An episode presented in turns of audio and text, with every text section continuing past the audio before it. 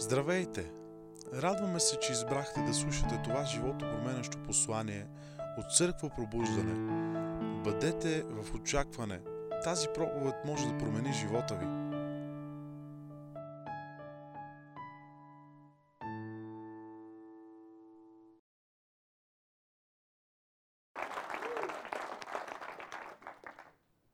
Бог е планувал нещо прекрасно за твоя живот. В Еремия се казва, аз знам плановете, които имам за вас. Мисли за мир, а не за зло. Да ви дам бъдеще и надежда. Господ иска да ти даде бъдеще. Той иска да ти даде надежда. Затова Той изпрати Исус Христос, свой единороден син, за да умре на кръста, да плати цената за нашите грехове, за нашите прегрешения, да вземе нашето място в ада, в което ние трябваше да бъдем, за да може да ни изкупи и да ни даде вечен живот. И сега, след като сме го приели, ние имаме този вечен живот вътре в нас. Но често ние започваме нови неща. Всъщност всеки ден ние започваме нещо ново. Тук ли сте? Всеки ден ние започваме нещо ново, особено ако си жена. Ако си жена, всеки ден е нов ден и всеки ден започва нова диета. Започва нещо ново, започва нов стил, започва ново всеки ден. Ние започваме неща, но не ги изкарваме до край. Защото често ние започваме без да имаме края в предвид. Когато с пастор Теди се молихме и Господ ни призова да основем тази църква, да започнем тази църква, да пионираме тази църква в този град, ние си казахме, добре, ние искаме да градим тази църква по такъв начин, че дори когато ние не сме на земята, да има хора в София, България, които да са църква пробуждане, да служат на Божието дело и да разширят Божието царство. Ние не искаме да изградим нещо, което ако нас ни няма и край, той е приключил. И затова е толкова важно всичко, което правим в църквата като посвещение и като а, помощници и като посланници на църквата, защото всъщност, когато Бог вижда църква пробуждане, Той не вижда просто Максим Асенов и Теодора. Той не вижда просто хората, с които започнахме. Той вижда града. Той вижда нацията. Той вижда твоите брати и сестри. Той вижда твоите роднини. Той вижда целият регион. И той не го вижда просто за един ден. Той не го вижда просто за определен период от време. Господ вижда целият този регион за Неговото царство, за Неговата сила, изкупен чрез Неговата любов за вечността. И следователно, започвайки нашия живот, започвайки църквата, започвайки семейството, започвайки каквото и да започваме, ние трябва да го правим по начин, който има края в предвид и който започва така, че да свърши добре, защото малка грешка в началото е голяма грешка в края. Има натрупване в живота, нали знаете? Случило ли ви се да не си платите една сметка и след това да платите много повече, отколкото е било? Да закъснеете с една вноска и после се чуете какво става с вас? А? Боже мой, някои хора изгубват половината си живот спестявания и работят като луди, за да платят за пет сметки, които са имали, защото са забрали да ги платят. Защото ние нямаме края в предвид. Дявола ни държи в едно такова моментно състояние, в което всичко, което виждаме, какво става в момента. Не можем да видим по-далече от края на този месец, края на тази седмица, края на този ден. И понеже ние менеджираме парите си по този начин, а, вие не сте с мен, понеже ние управляваме семействата си ден за ден, а, може би съм в друга църква. Сгреших ли адреса? Боже мой. Миличко, на правилния адрес ли съм? Понеже ние управляваме семействата си ден за ден, управляваме финансите си ден за ден, управляваме вярата си в Исус ден за ден, управляваме бизнесите си ден за ден, понеже живеем ден за ден и управляваме ден за ден, ние не можем да изградим Божието царство на земята. И постоянно сме в криза, постоянно сме в проблеми, постоянно сме в ситуации, защото ние нямаме края в предвид, ние имаме само един ден, 24 часа. А Господ казва, върни се в битие, върни се в древното начало. И виж как аз започнах а, земята по такъв начин, че да мога да кажа след хиляди и милиони години, през които тази земя ще мине, точно как ще свърши. Не знам дали някой ме следва. Да мога да имам позитивно очакване, да мога да имам позитивен край. Знаеш ли, че ти можеш да градиш живота си по такъв начин чрез Божието Слово, че да знаеш къде ще бъдеш след 5 години, да знаеш къде ще бъдеш след 10 години, да знаеш какви ще бъдат твоите деца, защото ти не ги правиш просто, ти нямаш просто началото в предвид. Ти започваш в началото с края в предвид и ти можеш да кажеш, аз знам какво ще стане в моя живот. Защо? Защото аз съм поставил Божието Слово, Божите принципи, Божията ценностна система. Това, което Бог сложи в своето начало, аз го взех и го поставих в моето начало. Във всяко начало на моя живот, аз вземам Неговото Слово и го поставям там. И когато аз го поставя там, аз имам добър, очакван, прекрасен край, който е гарантиран от Божите думи.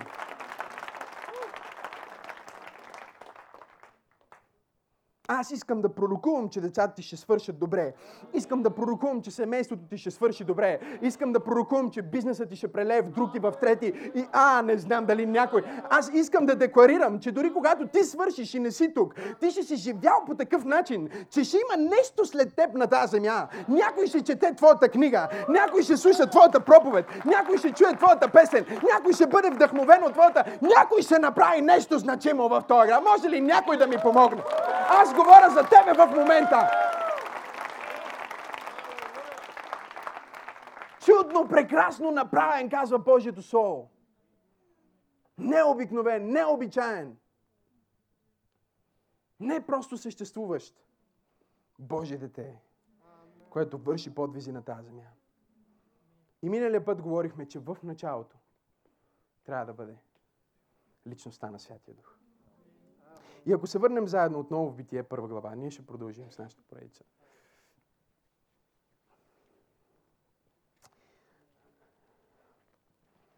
И вижте какво ни казва там. Битие, първа глава, първи стих, почваме да четем надолу. В началото Бог имаше края в предвид. Тук добавя малко Максима Сенов. В началото Бог имаше в края в предвид и понеже имаше края в предвид, Той сътвори небесата и земята – а земята стана пуста и неустроена. Нещо се случи на земята и тя стана пуста и неустроена. И тъмнина покриваше бездната. Обаче Божия дух се носеше над водите. И искам да ти кажа, че на всяко място, на което ти можеш да видиш Божия дух, да усетиш присъствието на Бог, в живота на един човек, в дома му, няма значение какъв е неговия старт в момента, нещо хубаво ще стане с този човек. И аз искам да ти го кажа и на теб тази вечер, без значение каква е твоята ситуация в момента. Ако Святия Дух присъства в живота ти, ако Бог живее в теб чрез Святия Дух, ако ти си новороден, вече твоето начало е започнало и то е в правилната посока. Защо? Защото земята беше зле, земята беше пуста и неустроена. Но Божия дух се носи над водите. И твоя живот може да е пустина устроен, но ако Божия дух се носи над твоя живот, ако Божия дух се движи в твоя живот, той няма в никакъв случай да остане по този начин. Може цялото ти семейство да са били от криза в криза, от бедност към по-голяма. Може майка ти, баба ти и прабаба ти да са умряли от една и съща болест, всички имат диабет или астма или каквото и да е. Аз искам да ти кажа, че ти можеш да бъдеш първият човек в твоето семейство, който да е различен. Ако всички са невярващи, ти можеш да бъдеш първият човек в твоето семейство, който е вярващ. Ако всички са негативни, ти можеш да бъдеш първият човек в твоето семейство, който да бъде позитивен. Ти можеш да бъдеш началото на нещо ново в твоята линия, в твоята кръвна линия. Внуците ти ще имат лесен старт, защото ти ще си им дал добър старт. Ти ще си им дал момент. Да, аз искам да, да повярвам това за някой. И Божието Слово продължава и ни казва, Божия дух се носеше на водите и трети стих казва, и Бог каза да бъде светлина и стана светлина. В началото Бог каза. Бог идва в тази ситуация, в която а, ние виждаме пустош, устроеност и тъмнина. Думата пустош, думата на устроеност и думата тъмнина, ако ги преведем от еврейски, означават всичко лошо, което може да се седите. Тук ли сте? На еврейски се казва Тоху Вабоху Кошех. Това означава пустош или пустиня, на устроеност и пълна тъмнина. Тези думи също могат да бъдат преведени като смърт, болест, бедност, липса. Всичко, което можем да си представим като негативно, като лошо, беше там, беше на лице. Не защото Бог го създаде, но защото точно в този момент имаше а, първото падение. Тогава беше момента, в който един от Божите архангели, а, на им Луцифер, направи бунт срещу Бог и неговия бунт донесе проклятие и удар върху него, върху една трета от ангелите, които се разбунтуваха заедно с него, но също така върху цялото творение и тогавашната земя. И Божия дух се движи над лицето на земята, над водите, в цялата тази ситуация. И Бог застава с всичката си с всичката си дързо, с всичката си вяра и казва обратното на това, което вижда.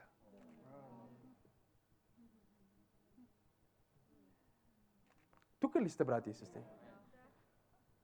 Той застава и представете си земята, пуста, неустроена, болест, бедност, пустиня, няма живот, няма нищо. Само смърт, само нищета, само проклятие може да бъде видяно на тази земя. Разруха. И в един момент Бог се изправя пред тази земя, която е тъмнина. И казва светлина. В началото Бог каза. Кажи в началото. Бог каза. В началото на всяко нещо, което ние започваме, ние трябва да вземем Божието Слово. Трябва да вземем Божието Слово, това, което Бог е казал по дадения въпрос. Някой е, пасторе, ти си говорил за това. Пак ли ще говори за това? Ей, докато си жив, само за това ще говоря. Защото точно тази област, в която имаш проблем, в която имаш трудност и ситуация и не можеш да се справиш с нея, е областта, в която Бог не е казал. Областта, в която имаш в момента най-голямата трудност, независимо дали е в семейството си, в бизнес, каквото и да е, то е защото точно в тази област ти не си взел това, което Бог е казал. Ти си взел нещо друго, но не това, което Бог е казал. И затова всъщност нещото, което ние трябва да направим като християни, е да вземем това, което Бог е казал и да го кажем с нашата уста. Да вземем това, което Бог е казал за семействата ни и да го кажем с нашата уста. Да вземем това, което Бог е казал за, за здравето ни и да го кажем с нашата уста. Да вземем това, което Бог е казал за града ни и да го кажем с нашата уста. Тъжното е, че повечето хора днес, когато те чуят Божиите думи или Божието Слово, то е толкова позитивно и пълно с вяра, че те го отблъскват и го отхвърлят. Те казват, не знаеш ли ние как живеем? Не знаеш ли колко ни е трудно? Ти не разбираш нашата ситуация, ти не разбираш нашата намотия, ти не разбираш нашето предизвикателство. Те застават на сцената на своя живот, точно както Бог застана на сцената на творението в битие. Но вместо те да кажат обратното на това, което виждат, те с устата си потвърждават, че това ще бъде завинаги. И със собствените си уста, със собствените си думи, те се обричат на смърт, те се обричат на липса, те се обричат на провал, те се обричат на, на загуба в живота. И дори някои от нас, които сме позитивни и вярващи, когато ние кажем нещо позитивно, нещо, нещо необичайно, нещо голямо, и хората, дори религиозните уж вярващи хора около нас, имат тенденцията да ни погледнат с този поглед. Кой си мислиш, че си ти? Виждали ли сте погледа, кой си мислиш, че си ти? Това е погледа, когато кажеш, аз мисля да си купа къща на твоите приятели и те те поглеждат с погледа. Кой си мислиш, че си ти? Това е погледа, когато кажеш, аз мисля да започна нов бизнес и някой да поглежда с погледа, кой си мислиш, че си ти? Това е когато ти кажеш, че е време да си купиш нова кола и си избрал еди коя си и те те поглеждат и казват, ти кой си мислиш, че си? И е толкова трудно, понеже ние от всякъде сме заобиколени с такива хора. За съжаление, те са и в църквата. Аз имам едно изказване, което може да споделите в Facebook, Twitter или където решите да го споделите. Глупостта няма край, може да те посети на църква. Може на църква да идва даже глупостта. И идва. С хора, които искат да те ограничат и хора, които искат да ти кажат, че не можеш. Хора, които вземат естественото. Какво е да вземеш Божиите думи с вяра? Сега ще ти обясня какво е. Да вземеш Божиите думи с вяра е да разбереш каква е естествената ситуация, но да възприемеш, че това, което Бог е казал, е по-силно от това, което ти виждаш с очите си. Това е вяра. И затова те ни гледат нас и казват, а, какво става с този човек? Той за кой се мисли? Какво се мисли? Докато те казват кой за какво се мисли и какво се мисли, ние ще обърнем света. Защото просто трябва някой да повярва на това, което Бог е казал. Забележете, че Бог не се изправи да каже, оле, каква тъмнина. Той не си погледна часовника да каже, мале, кога се стъмни? Той не започна да се оплаква и да казва, е, аз не създадох пустош на устроеност, обаче виждаш ли, дявол е виновен, той падна, разрушихме нещата, сега всичко от начало трябва мрън, мрън, мрън. Не! Той дори не взе в предвид реалността, която виждаше. Защото в него той виждаше нещо друго. И когато ти вземеш Словото на Бог, което виждаш вътре в теб и го изговориш с твоята уста, ти си вече почти 80% в това, което Бог има за теб. Ако можеш да вземеш едно обещание и само да го кажеш, дори да не си убеден, трябва да можеш да го кажеш. Не знам дали някой ме следва. Може да не си сигурен. Малко да ти треперят краката, обаче да можеш да кажеш, ама Божието Слово казва. А, не знам дали някой ме следва. Дявола може да дойде вечерта при теб и да се опита да те оплаши, да ти даде кошмар или нещо, просто да те стресне, да дойде някакъв дух на страх. И може наистина да се притесниш и да се оплаши. Но докато имаш сила да кажеш, да, ама Божието Слово казва. О, Боже мой, ти вече излизаш. Ти вече излизаш.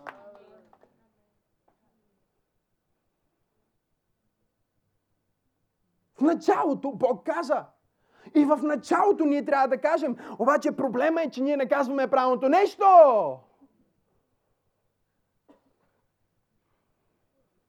Библията казва, глупака като мълчи, хората мислят, че е мъдър. В притчи го пише, ако не ми вярвате. Дори глупакът, когато мълчи, и хората мислят, че е мъдър. Тоест, ако твоите думи не са по-красиви от твоето мълчание, не дей да разваляш атмосферата.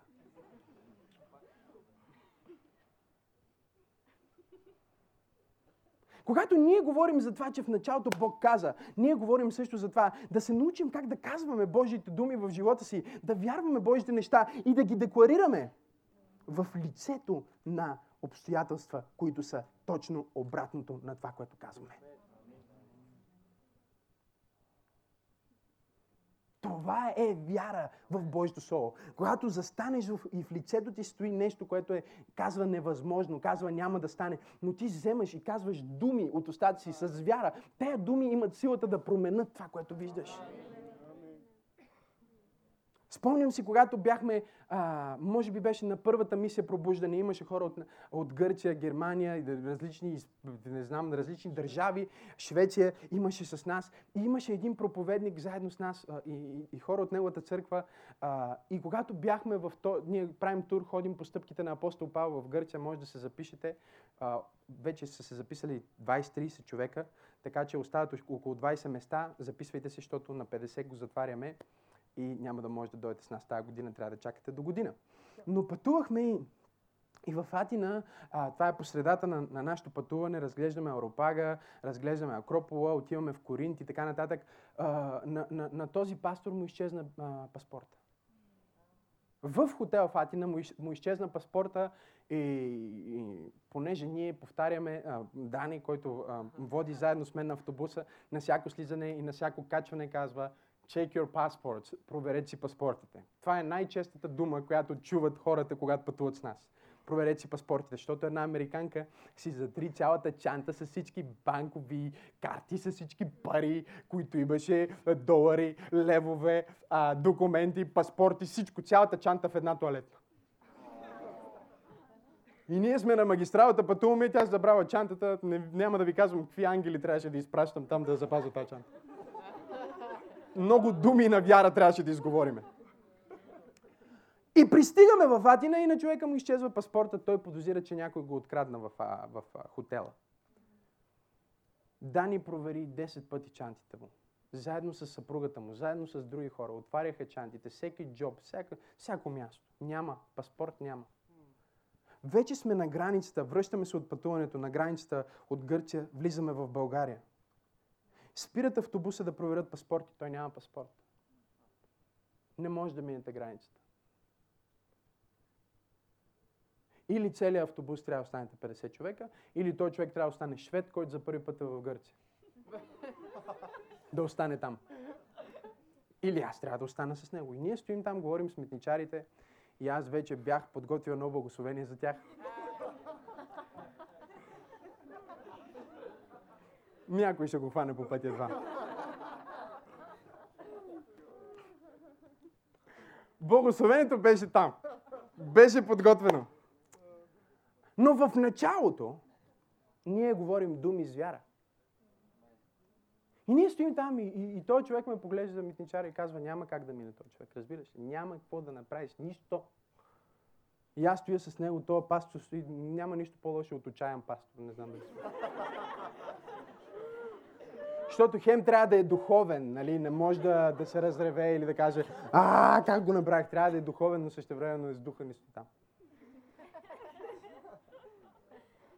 Окей, okay, отива си, отива си в, в, в, в, автобуса, всички се молят в автобуса, аз стоя и се разправям с а, митничарите. И Дани идва при мен и вика, какво правим? Аз му казвам, иди и му кажи да отвори си. Дани ме погледна с този поглед. Кой си мислиш, че си ти?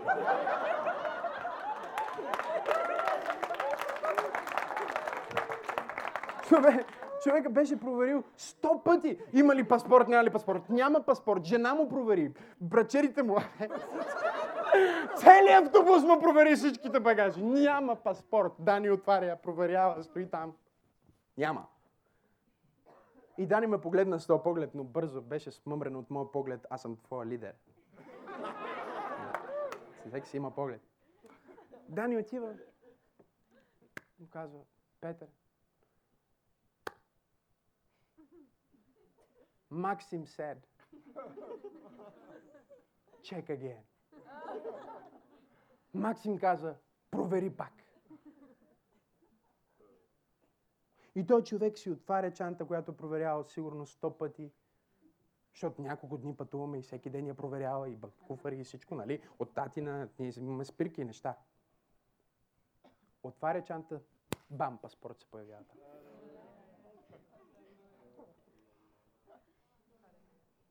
Да, не идва. Халелуя!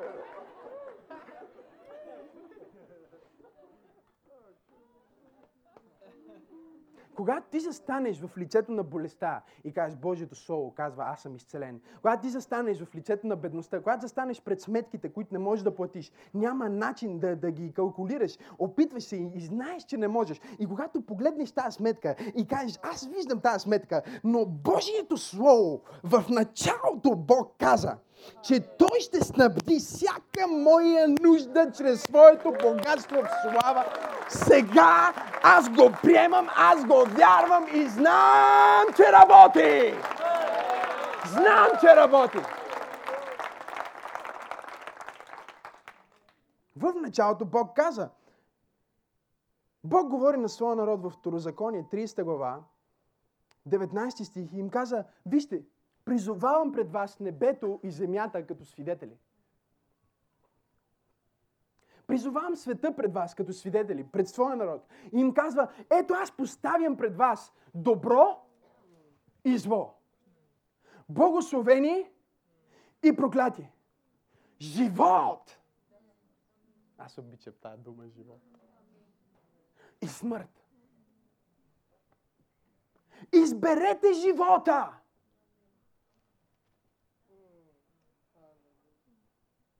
Призовавам днес пред вас а, небето и земята за свидетели против вас. Положих пред вас днес живот и смърт, благословение и проклятие. Затова изберете живота. Избери живота, за да живееш ти и твоето семейство. Някак, окей, избирам живота. Окей, избрах. Как избираме живота? Той, нали, аз го поставям, Бог казва пред вас, как го избираме? Как да го вземе? Не знам дали има някой в тази църква, който ме следва. Окей, Бог го поставя пред нас. Как да го вземе? Той казва, изберете живота. Как, е, как бутон, нещо, коя котия да отворим. Как беше сега? Как, как да го вземем това, което ти ни го предлагаш? Ти казваш, че искаш да ми дадеш живот, как да го взема? Благословение вместо проклятие, как да го взема? Богатство вместо бедност, как да го взема? Вижте какво ни казва Божието Слово в притчи 18 глава 21 стих. смъртта и живота са в силата на езика. Не, вие не искате да разберете го. И тези, които го владеят, ще ядат от плода, който избират. Не знам дали някой разбира какво искам да кажа. Тоест Бог поставя пред теб възможности. Знаете ли какво прави всъщност Бог? Всъщност Той взема света и поставя света от едната страна. Това, което е в света. Болест, немощ, проклятие, смърт, беззаконие, развод, мизерия, вечен съд, осъждение към ад. Поставя го пред нас. Ние го виждаме всеки ден в света. И същевременно Той поставя пред нас Неговите думи, Неговото Слово. И казва, избора и решението и това, което ще се прояви в живота ти, е това, което ти ще кажеш.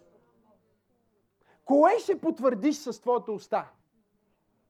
Не знам дали някой ме разбира в тази църква. Кое е нещото, което ти ще потвърдиш с твоята уста за себе си? Вижте, първото нещо, което стана с Адам, когато той падна в градината, е, че той се скри от Бог. Бог го намери, защото няма място, на което ти можеш да се скриеш от Бог. И му каза, защо си се скрил, какво става? И, и Адам му казва, Боже, скрих се, защото чух Твоя глас в а, градината. Но се оплаших, понеже съм гол. И Бог го погледна и първият въпрос, който Бог задава в, в, в своята книга, Бог, който знае всичко, задава въпрос. Може би е риторичен. Може би е за да ти покаже нещо на тебе, защото той вече знае отговора. Не, не, вие не ме следвате. Бог знае отговора на въпроса. Докато Адам и Ева вземаха от дървото, вие какво мислите, че Бог а, играеше меренге някъде и не разбра какво стана? Идва, о, няма го, какво стана? Не, преди той да вземе това решение, Бог знаеше за това. И въпреки това идва и го търси. И казва, къде си едно? И после казва, кой ти каза? С други думи, Бог се опитва да комуникира с Адам и му казва, виж, някой може да ти е казал, че си гол. Ситуацията ти може да ти казва, че си гол. Но аз не ти го казах. Но понеже ти го казваш, ти потвърждаваш със собствената си уста, че ти избираш да живееш по този начин. Смърт и живот има в силата на езика. И тези, които го владеят, ще ядат плода според решението, което са взели. Какво потвърждаваш с твоята уста? Аз съм чул толкова много родители да изговарят лоши неща върху собствените деца и после се чудят защо децата им са такива. Защото ти си потвърдил точно това, което си видял. Ти трябва да можеш да изговориш нещо в живота ти, което не си видял, но което си чул, което си приел от Божието Слово и да приемеш, че това Слово, че тези думи, които Бог каза, могат да пренаредят живота ти, могат да обърнат живота ти, могат да променят твоята ситуация. Ние избираме живот и благословение чрез нашите думи. Всеки път, когато ти решиш да не потвърдиш това, което виждаш в света като негативно, и вземеш Божието Слово и го адресираш като позитивно, ти ще го промениш. Не знам дали някой ме разбира. Вижте, Господ Бог работи по този начин. Това е начинът по който Бог а, оперира, работи с нас. Митко ела за малко. Гидеон е страхливец. Тук ли сте? Библията казва, че се е скрил там, троши си нещо, опитва се да оцелее. Скри се. Зад пя... Не, не е седнал. На колене, отдолу. Всичко трябва да е как трябва. Трепери ти си много страхлив. И краката също трябва. Вие какво виждате? Един оплашен човек, който се крие, нали? Бог изпраща своя посланник. Не, вие не, не, не, не, не разбирате какво се опитвам да... Бог изпраща своя посланник. Как Бог ще обърне Гидеон от страхливец в най-смелия човек в Израел? Как ще го обърне от човек, който бяга в човек, който кара хората да бягат? Как ще го обърне от оцеляващ към полководец? Как? Трепери, бе, Гидеоне. Ангела идва и казва, мъжо е силни и храбри. Защо спря да трепериш? Продължай да трепериш. Ангела идва и казва, мъжо е силни и храбри. Господ е с тебе. Гидеон гледа. Ко каза, ко каза, ко? Кой? А, съседа? Някой друг? Аз? Не. Не. Какво означава благословение? Готови ли сте? Не, не май не сте готови. Какво означава благословение? Означава да видиш нещо проклето и да кажеш нещо благо за това, което е проклето. Не, вие не разбрахте това, което аз тук що ви казах. Да видиш нещо, което е негативно и да изговориш нещо позитивно в това негативно и да го обърнеш в позитивно. Не, вие не разбирате какво се опитвам да ви кажа. Благословението е когато Бог изговаря за теб думи, които са друга реалност за теб. В момента, в който ти вземеш тези думи в твоите уста и ги потвърдиш, Исус каза, всичко се потвърждава чрез устата на двама или трима свидетели. Когато Бог каже нещо за теб и след това ти го потвърдиш с твоята уста, няма начин това да не стане. Това е. Това... В началото Бог каза. Какво е благословение? Благословение ражда се един човек и му дават име. Не добро име.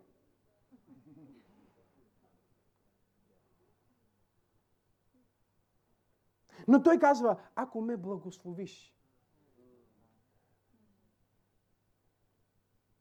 Аз искам да пророкувам на някой в тази църква, че Бог ще промени твоето име тази вечер. Ако до сега си бил наричан слаб, аз променям твоето име да бъдеш силен. Ако до сега си бил наричан объркан, аз променям твоето име да бъдеш стабилен. Ако до сега си бил наричан болен, аз променям твоето име да бъдеш здрав. Ако до сега си бил беден, аз пророкувам, че ти си богат. Потвърди това слово с твоите уста.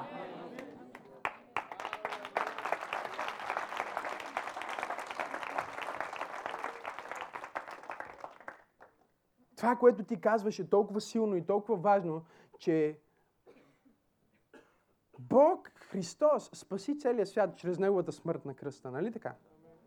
Тук ли сме? Колко човека спаси Исус преди 2000 години, когато умря на кръста? За кой умря? За целия свят. Всички хора ли са спасени?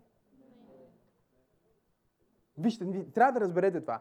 Най-силното дело и най-голямата реалност, която може да съществува на небето, на земята, под земята, където и да е, е делото на кръста.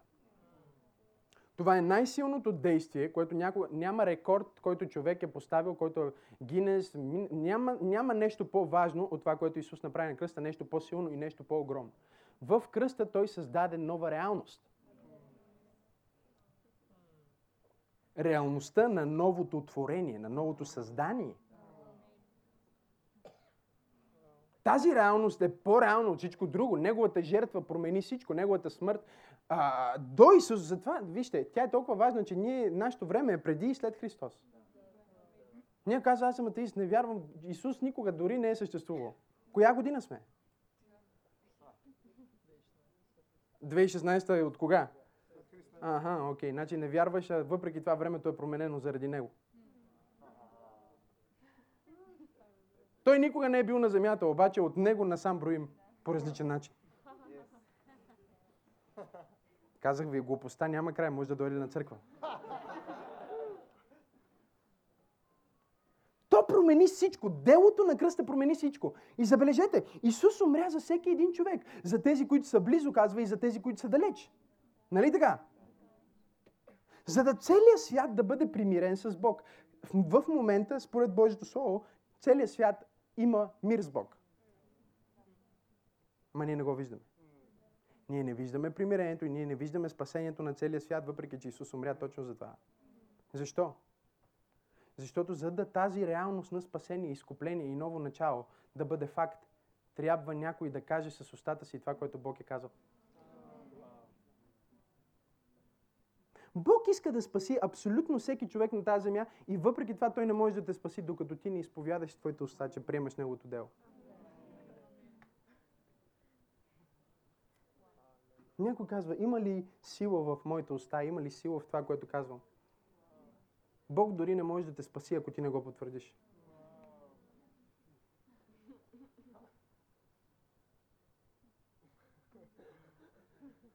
Той не може да те изкупи, докато ти не го потвърдиш твоята уста.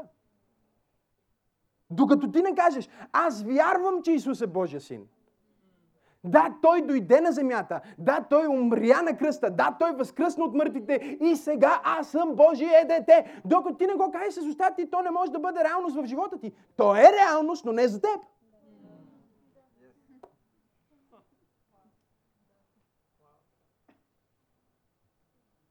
Някой се чуди как можеш да вземеш двама човека от един и същи квартал, родени в една и съща година, израснали по един и същ, по почти еднакъв начин.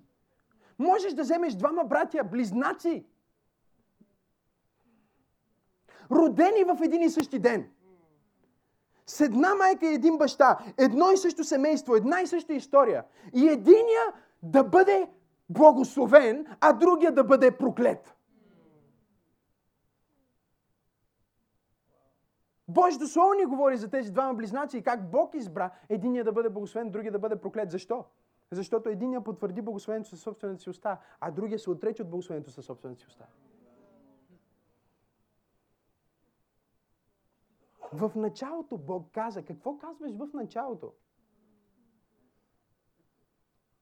Някои хора имат толкова много съмнение, че го обличат в фалшива мъдрост. И казват, бе, не е мъдро да казваш толкова големи неща, че ще ти се случат. Не знам дали някой ме следва. Има и по-низки очаквания. Не вярвай чак за такива неща. Нали, не говори чак такива неща. Как можеш да говориш за тия неща? Ако не говориш, никога няма да ги имаш.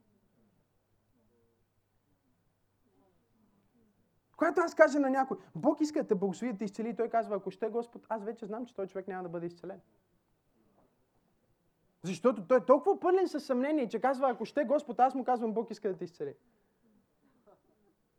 Тоест, вместо да потвърди своето изцеление, той изговаря своето съмнение във формата на богоязливост. И затова църква пробуждане е толкова важно да разбираме, че смирението и скромността нямат нищо общо с това какво караш, къде живееш и колко пари имаш в банковата ти сметка. Имат всичко общо с това какво отношение имаш в сърцето ти.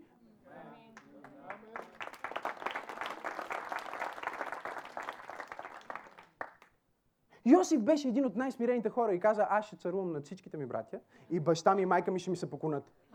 Говори ми за смирение.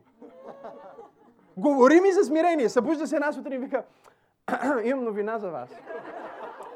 А, всички вие сте 12, нали знаете, може да броите. Тоест, ние сме 12 и видях 11. Как се покланят на един. Постелки купихте ли си? На другия ден става по-амбициозен. Вика и майка ми и баща ми също.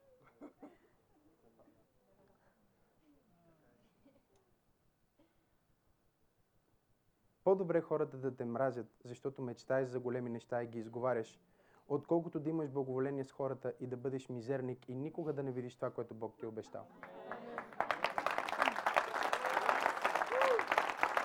А ако те интересува какво хората казват, няма да те интересува какво Бог казва. И ако те интересува какво Бог казва, няма да те интересува какво хората казват. Кое те интересува повече?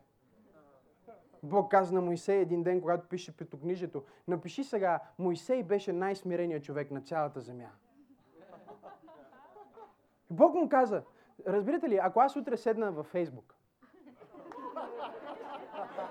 не, вие не разбирате. Не, не, вие не разбирате. Седна и си напиша, Максим Асенов е най-смиреният човек на цялото лице, на цялата земя. Какво мислиш, че ще стане с Максим Асенов? Ще има стачка против Максим Асенов. Това е гордост. Как може да кажеш такова нещо?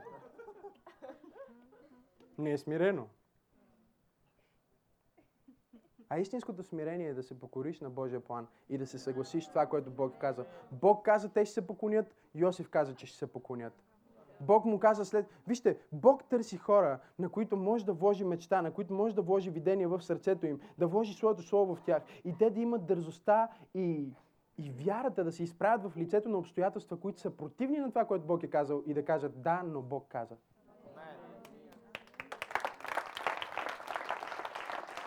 Такива хора търсим. Римляни 10 глава, 8 стих, нека да отворим там заедно. Римляни 10, 8 и ще четем до, а, до 10 стих. Там се казва така. Какво добавя писанието? Словото, думата е много близо до теб.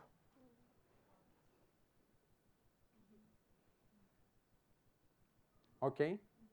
Сега, малко преговор. Думите, дума на еврейски е дабар.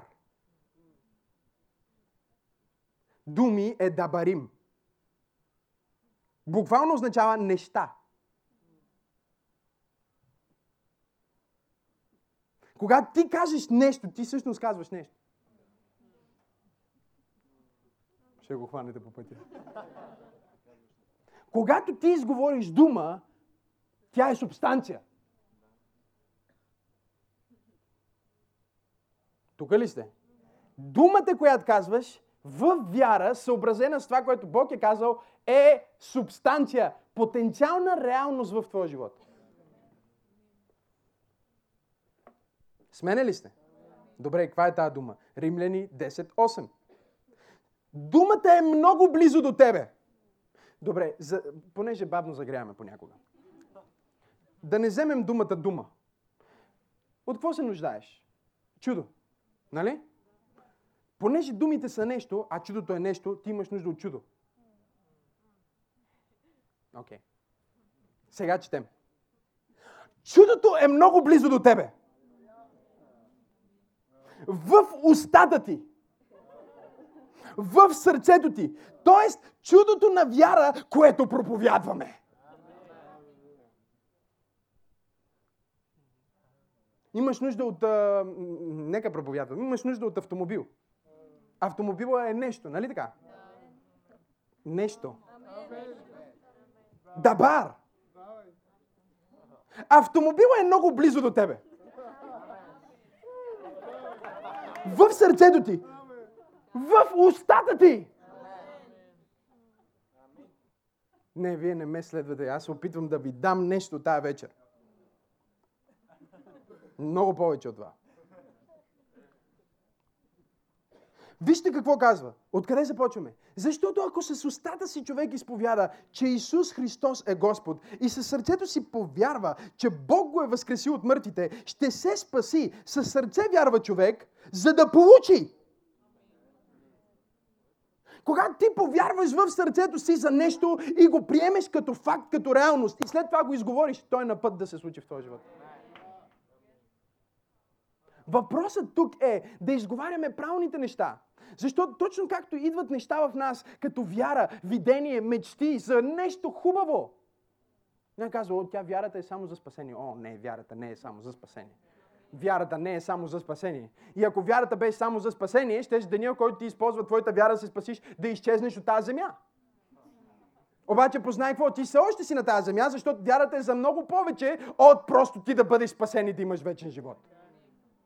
Всъщност, вярата по дефиниция не е просто за спасение. Има спасителна вяра, която е различна от вярата. Самата вяра, която ти упражняваш всеки ден, пистис, е вяра за неща. Не е вяра за нещо неопределено, а вяра за нещо конкретно. О, аз вярвам на Бог за нещо духовно. Ми ще вярваш и ще чакаш е, да стане всичко духовно, или ти да станеш духовен, да отидеш на небето и ще го получиш там. Обаче проблема е, че на небето няма да има столове. На небето няма да има такава материя, която ние виждаме сега. На небето няма да имаш нужда от автомобил, нужда от изцеление, нужда от къща, нужда от а, деца, нужда от жена, нужда от любов. На небето ще имаш всичко! Сега ти имаш нужда от това. Сега ти имаш нужда от неща. А вярата е какво? Нека отидем в 11 глава, защото 11 глава на евреи. Защото хората ми казват, вярата не е за неща. А за какво е вярата? За спасение. Това е спасителна вяра. Но вярата не е само за спасение. Сега, когато си спасен, както си казвахме миналия път, не е края, а е началото на твоя живот. Толкова е жалко, че християните имат менталитет на, оценява, е, на оцеляване. Исус ще дойде един ден и аз ще избягам от земята. Алилуя. Така мислят християните. Един ден и даже проповядват църквите. Господ иде, Господ иде, Господ иде. Даже има една песен. Господ иде, Господ иде. Една жена отишла на църква за първи път и излиза от службата и поглежда приятелката си и вика, абе, каква е тази песен? Господине, господине. Кой е този господин, за който пеем? Глупости. О, да, Господ иде със сигурност. Но нашата цел като християни не е, о, Господи, да оцелееме тук на тази земя, да може да устоиме докато се върнеш. Забележете, имаше едни вдовици, които оцеляваха. И имаше едни, които през цялото време бяха фул. Не става дума тук просто за ти си спасен, Божието царство е в теб. Сега Исус не може да бъде арестант в твоето сърце. Благословението не може да бъде арестант в твоето сърце. Вярата не може да бъде арестант в твоето сърце. Мечтите не могат да бъдат арестувани тук в твоето човешко тяло. Те трябва да се проявят така, че всеки около тебе да види, че ти си човек на вяра. Всеки да го види. Какво каза апостол Павел на Тимотей? Нека напредъкът ти бъде виден и явен за всички. Няма такова нещо като таен напредък, таен християнин, тайно... Не! Вижте какво е вярата. А вярата е даване на твърда увереност за в... Какво? В какво? Окей, продължаваме да четем. За които се надяваме, че ще ги видим. Които не се виждат с естествените очи. Ние ги виждаме с очи на вяра. И сме убедени в тези неща, които не виждаме в естественото, че те могат да се проявят в естественото. И какво прави тази вяра? Тя е убеденост в неща, които не се виждат. Защото поради нея за старовремените се свидетелства добре. И вие може да четете какво се свидетелства за тях. И не се свидетелства само за тяхното спасение. Свидетелства се за подвизите, които Бог ги употреби да правят на тази земя. Аз съм тук да проповядвам на някой християнин, който не е просто спасен християнин, а е християнин на царството. Християнин, който е тук с мисия. Християнин, който иска да направи нещо за света. Християнин, който иска да покаже, че Бога, в който вярва, е жив днес, сега, в този момент. Когато ти изговориш твоята вяра, тя освобождава неща. Когато ти изговориш твоя страх, той освобождава неща. Какво изговаряш с твоите уста?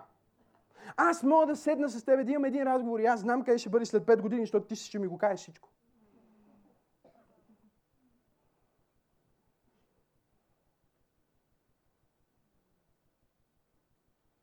Не дей не дей да губиш това, което Бог ти е обещал.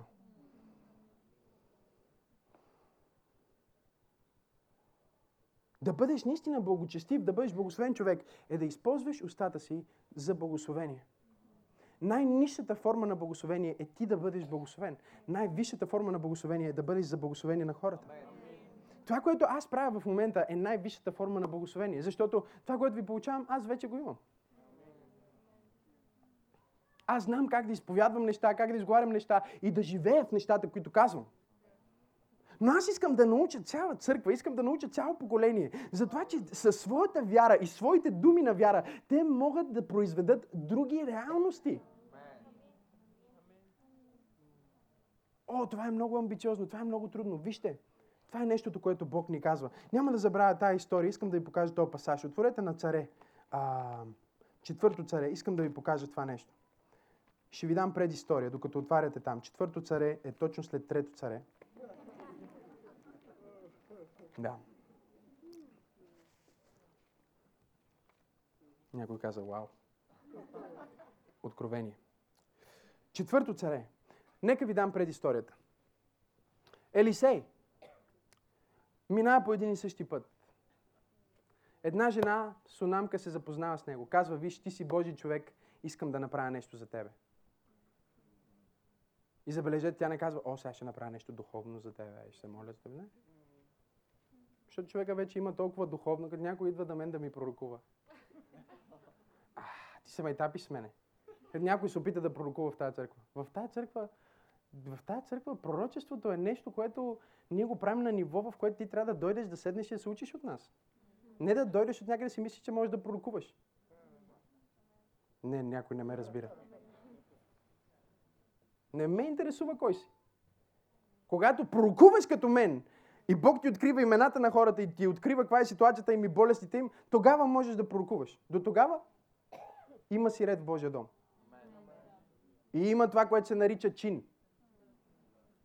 Дори ако четете в Коринтияни се казва, когато пророкуват пророците, да пророкуват един по един. И след това пророк да изпитва дали това пророческо е истина. Така че тихо, ако имаш нещо да кажеш, иди при разпоредителя и го питай дали можеш да го кажеш.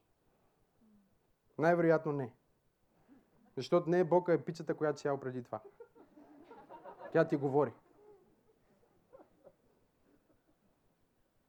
Тя не се опита да направи нещо духовно, а все едно някой нещо... Аз не мога да се впечатля вече много. Когато ти действаш тия неща и Бог ги прави всеки ден за теб. Аз станах тази сутрин и Бог ми говори. Легнах си вчера и Бог ми даде сън.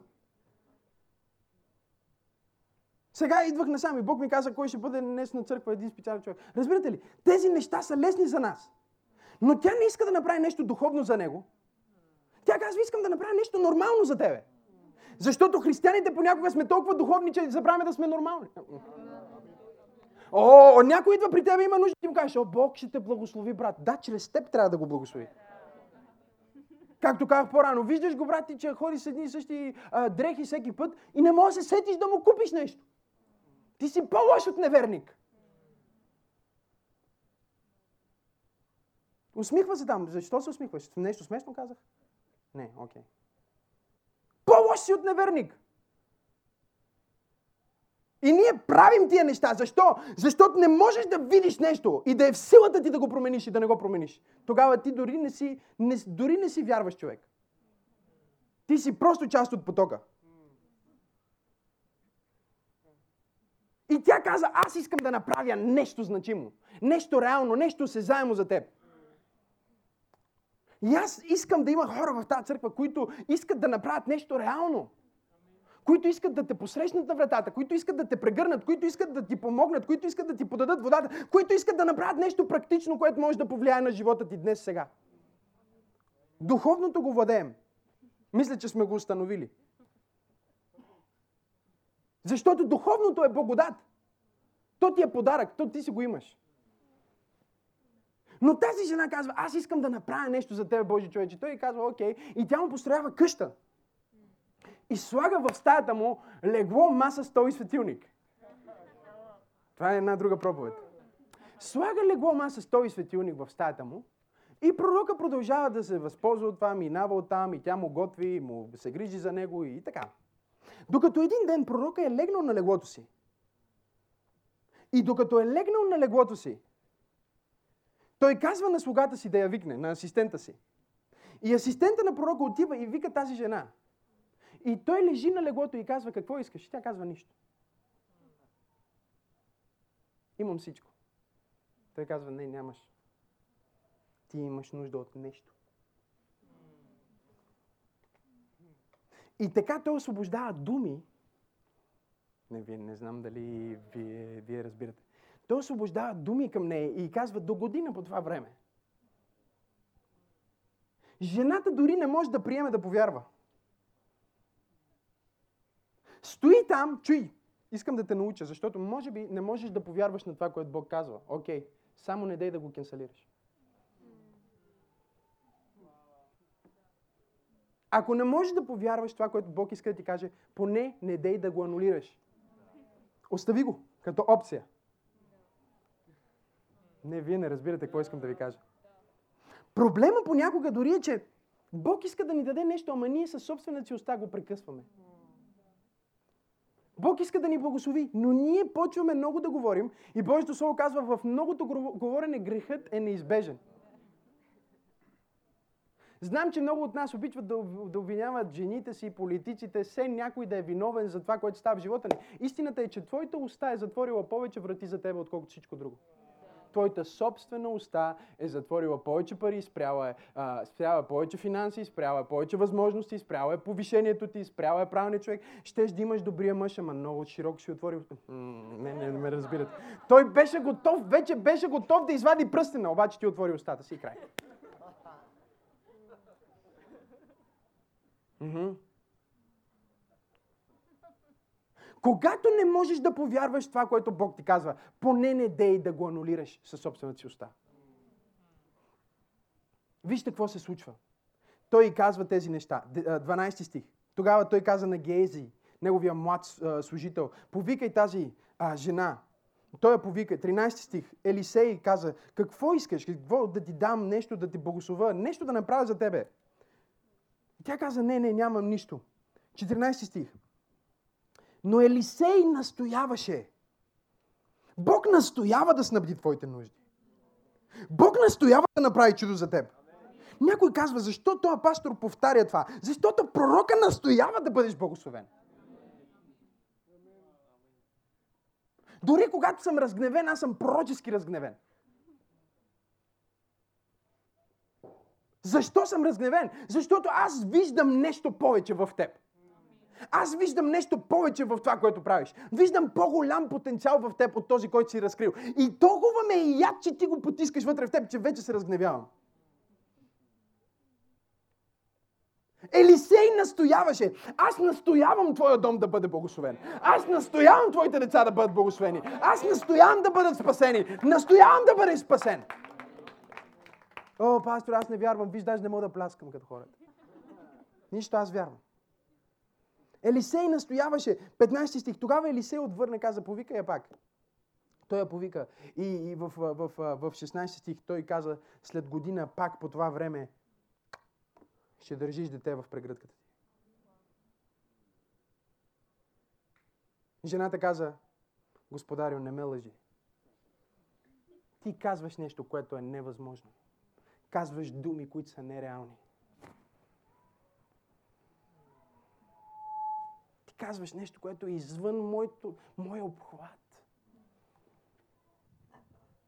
Но до година по това време жената държеше дете в ръцете си. Аз искам да пророкувам, че някой до година по това време нещо ще се е случило в твоя живот.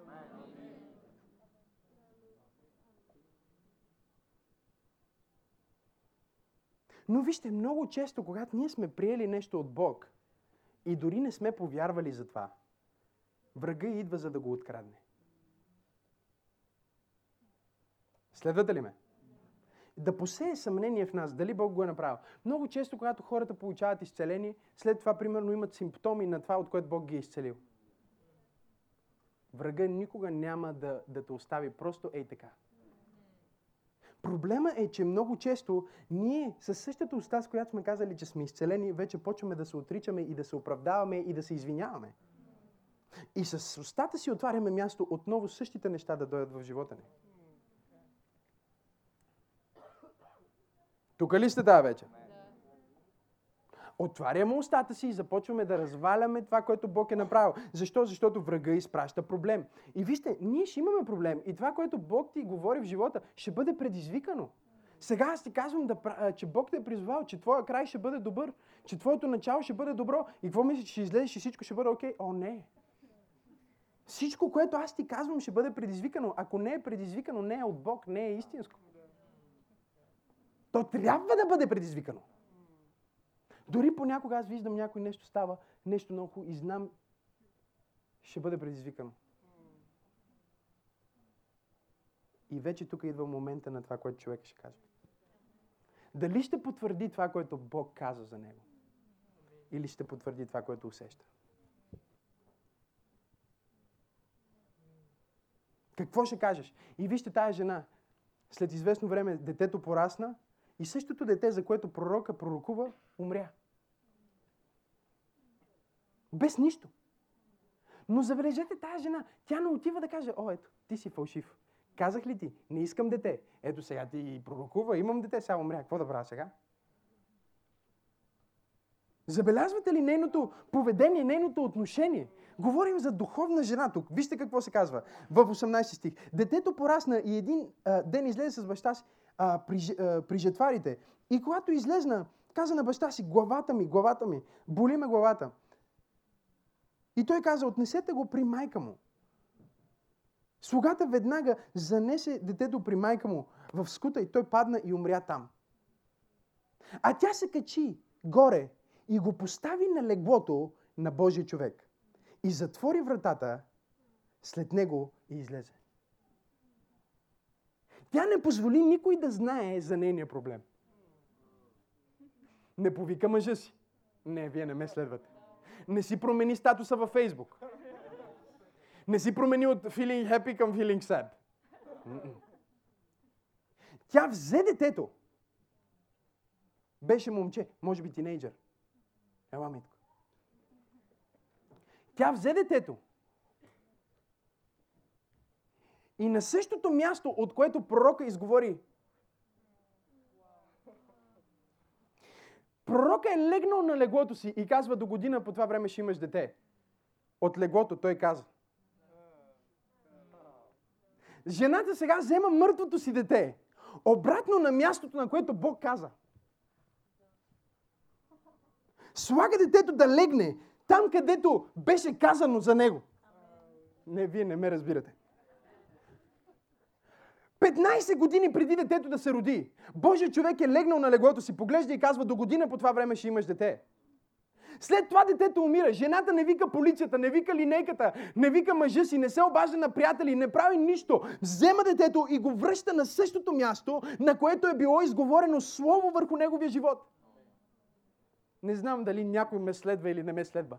Когато твоята ситуация е предизвикана, когато Бог те изцели и след това усетиш болката, когато повярваш и след това не се случи, ти не се отказваш, не започваш да се оплакваш, не потвърждаваш това, което виждаш в естественото, но се връщаш на същото място, на което Бог ти каза преди, че ще успееш сега. Отиваш на това място и казваш да, ама не. Бог ми каза, ето тук Бог ми каза, че това ще стане в моя живот.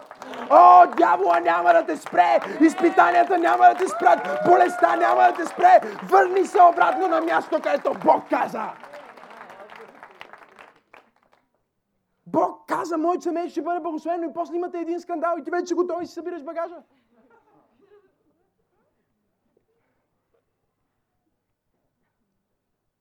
Бог иска ти да се бориш за Неговите думи. Иска да се бориш за това, което ти е казал. Иска да го потвърдиш с устата си и никога да не го анулираш. Никога не анулирай това, което Бог ти е обещал. Никога не прави оправдание за това, което Бог ти е казал. Никога, никога, никога не се оправдавай и не се извинявай. Ако Бог ти каже, че ти си мултимилионер, никога не дей да се извиняваш за това. Никога! Просто го приеми и ако не вярваш, си трай. Защото дори глупака, когато мълчи хората, мисли, че е мъдър. Но вижте, тя върви и тича към пророка. Тя оставя сина си обещанието, връща го в Словото, връща го там, където Бог казва. И отива, за да бъде при човека, който направи нещо за нея. И Библията казва, по пътя я спират хора. Тя тича. И вижте какво казва, вижте какво казва в 26 стих. Слугата на пророка също я среща след много други хора и казва, здравей! Здрава ли си? Здрав ли е мъжът ти? Здрав ли е твоя син? И тя отговори. Всичко е наред. А, не, не, вие не ме разбирате какво искам да кажа.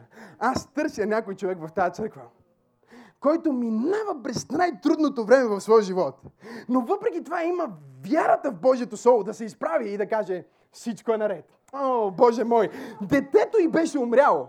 Мъжа и дори не вярваше, че това възкресение може да стане. С никой не беше с нея. Тя тичаше сама към мястото на Божието Слово. И тогава я среща и казва, всичко наред ли е? И тя погледна и каза, всичко е наред. Аз търся някой в тази църква, който минава през трудно време, но знае какво Бог е казал. И затова може да каже, всичко е наред. Да, в момента нямам пари, но всичко е наред. Малко ме боли гърлото, но всичко е наред. Бог каза това и затова знам, че всичко е наред. Тя не каза всичко ще бъде наред. Не, вие не ме разбирате. Тя не каза всичко беше наред. Тя каза всичко сега в момента е наред. Защо? Защото аз съм направил правилното нещо. Ако тя беше казала, това, което ти ми обеща, не се изпълни, детето ми умря. Край. Тя отказа да приеме естественото като край на авторитета. Аз отказвам да приема естественото като край на авторитет.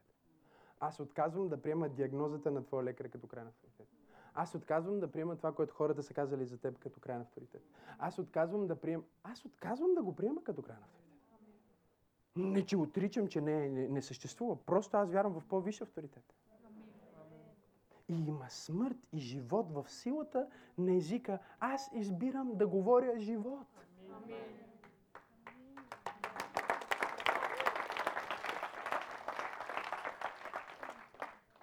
крайна сметка това, което става е, че Бог прави, а, Бог прави чудо и възкресява. Възкресява човека, може да се.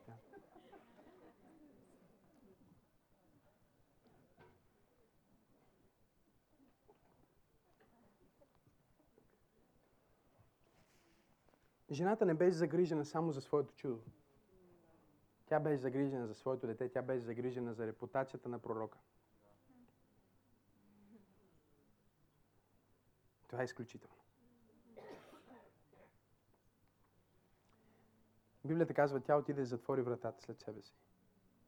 За да никой от слугите, мъже и никой да не разбере какво е станало.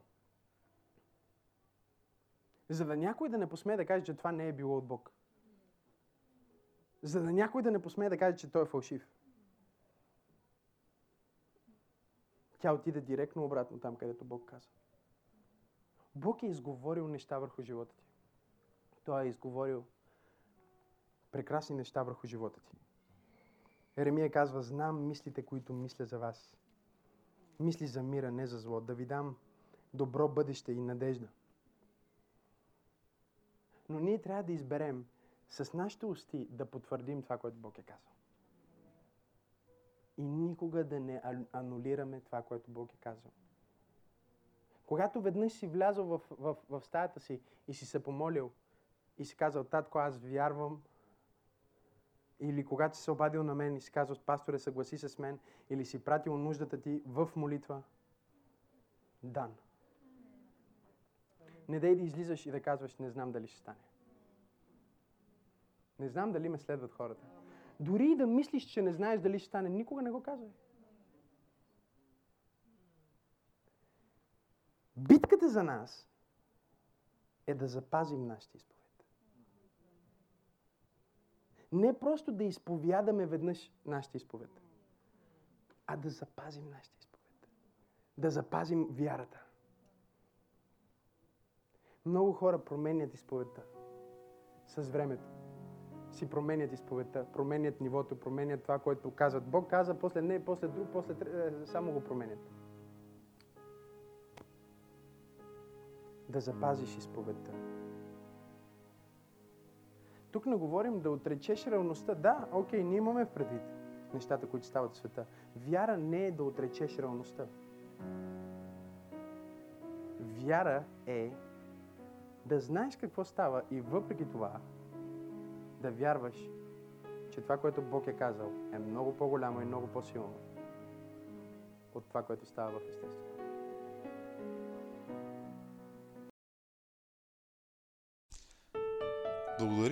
Слушахте това послание от Църква Пробуждане.